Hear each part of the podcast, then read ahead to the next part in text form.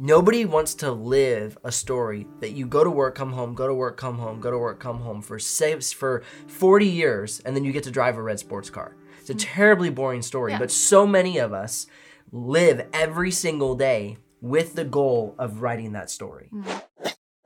Welcome back to the great conversation. We're so glad you're here. Today we are talking about the difference in living in an experience versus telling a story with your life, living out a story Yeah. that you would want to read yourself.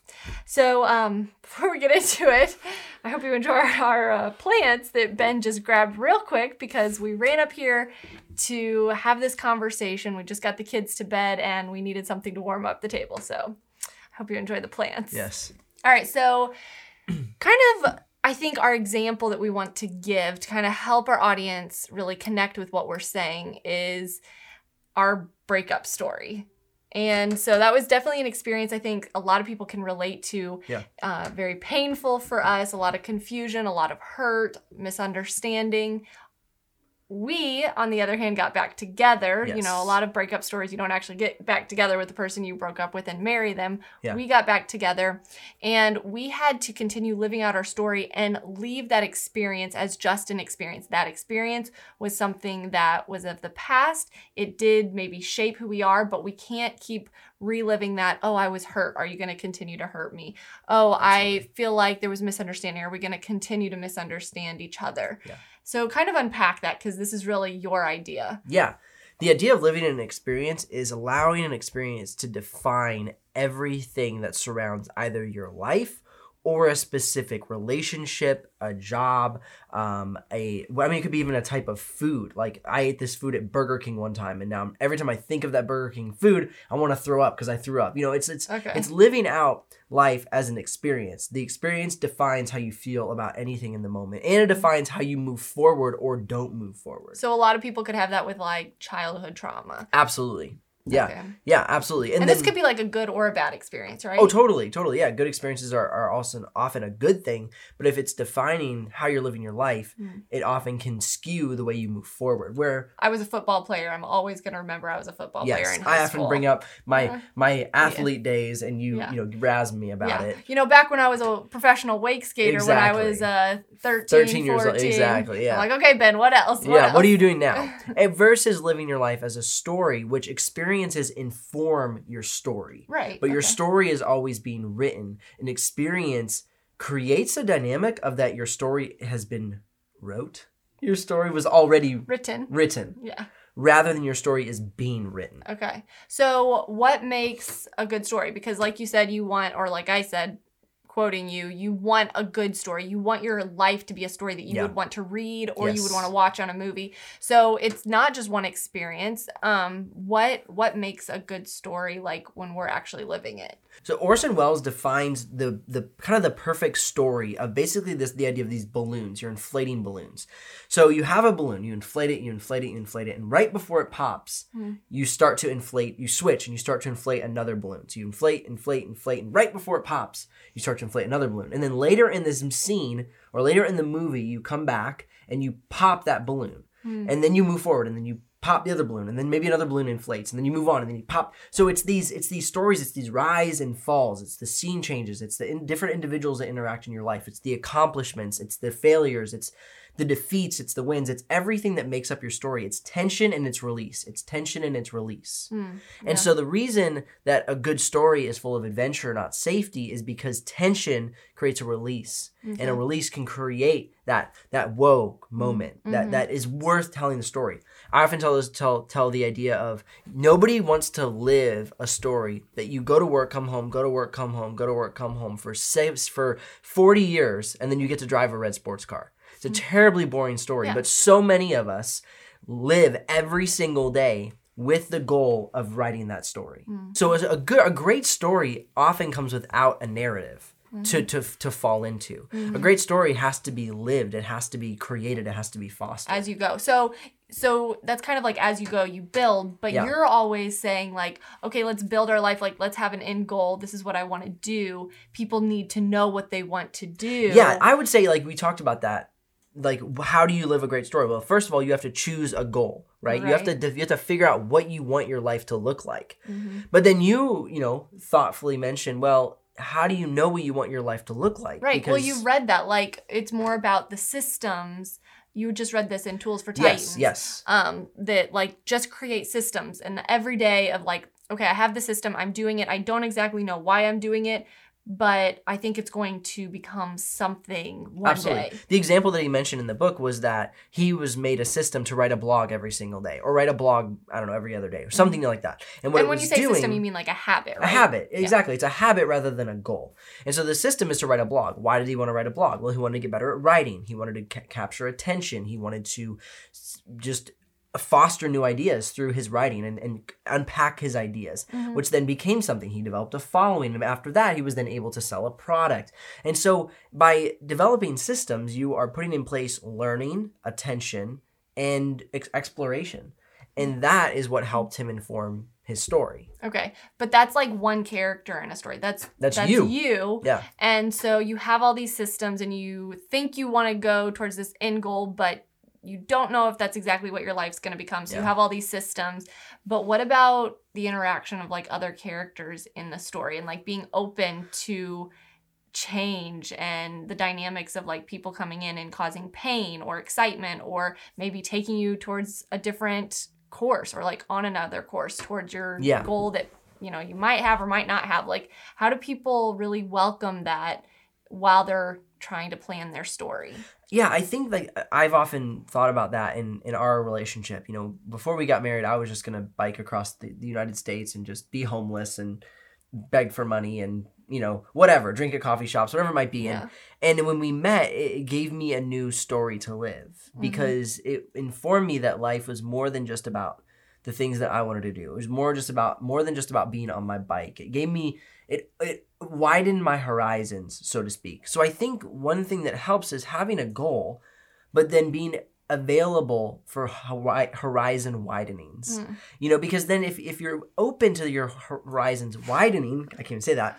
You are reading books. You are having conversations. Mm. You are saying, "I believe this. What do you believe?" Okay, well that helps me inform that my belief shi is shifting a little bit, and now Mhm. this is my new goal because I didn't realize that that was possible. And I think we talked about that a couple uh, a couple days ago. I said I didn't even realize it was possible to create videos on YouTube and make that turn that into into a full time living. Mhm. But once I did it, it then opened up a whole nother series of ideas that were initially never even thought of. Mm. And so I think it's this this have a goal because I'm all about having a goal and a, and a Yeah. trajectory, Yeah. but allow new uh, stimuli to be introduced to then reform and refactor that goal to be more refined. yeah And yeah. that's what creates the story and the exciting and the, and the inflation and the pop. Yeah, yeah. And I think because you are, you're so about your systems. and I like to come in and like say, well, you know, today's a new day. Maybe we should try something different. And you're like, I'm going to No. do it. I'm going to do it. I'm going to do it. Going that way. And I mean,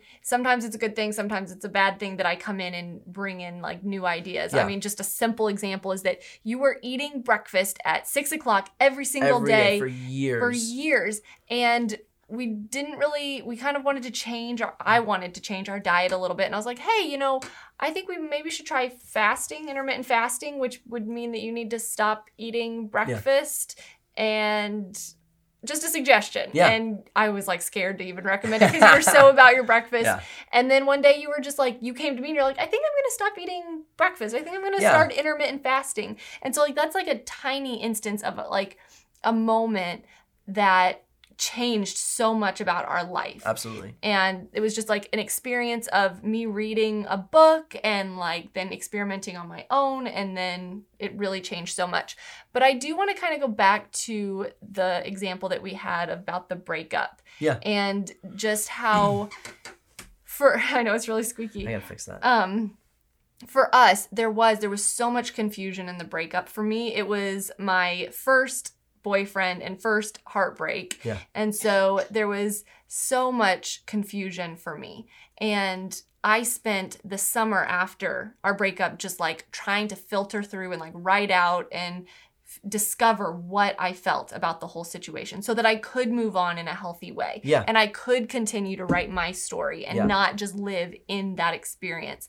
But I think there's so many people that have an experience and they don't know how to do that. They don't know how to move past. And so like with relationships, Mhm. they take those those feelings of pain or rejection or anger or even good things from a breakup like, "Oh, my last boyfriend oh, wait, what we talked treated me that. this way in a good way and i'm going to take that into this Yeah. next relationship and expect the same from these people Yeah. and so how do people so that was an experience of a breakup but whether it's like childhood trauma or losing a job that you felt defined you or like being rejected by a, boyfriend or a girlfriend examples of just different experiences. How Yeah. do people move past those and not take them into their story but at the same time allow it to go into their story?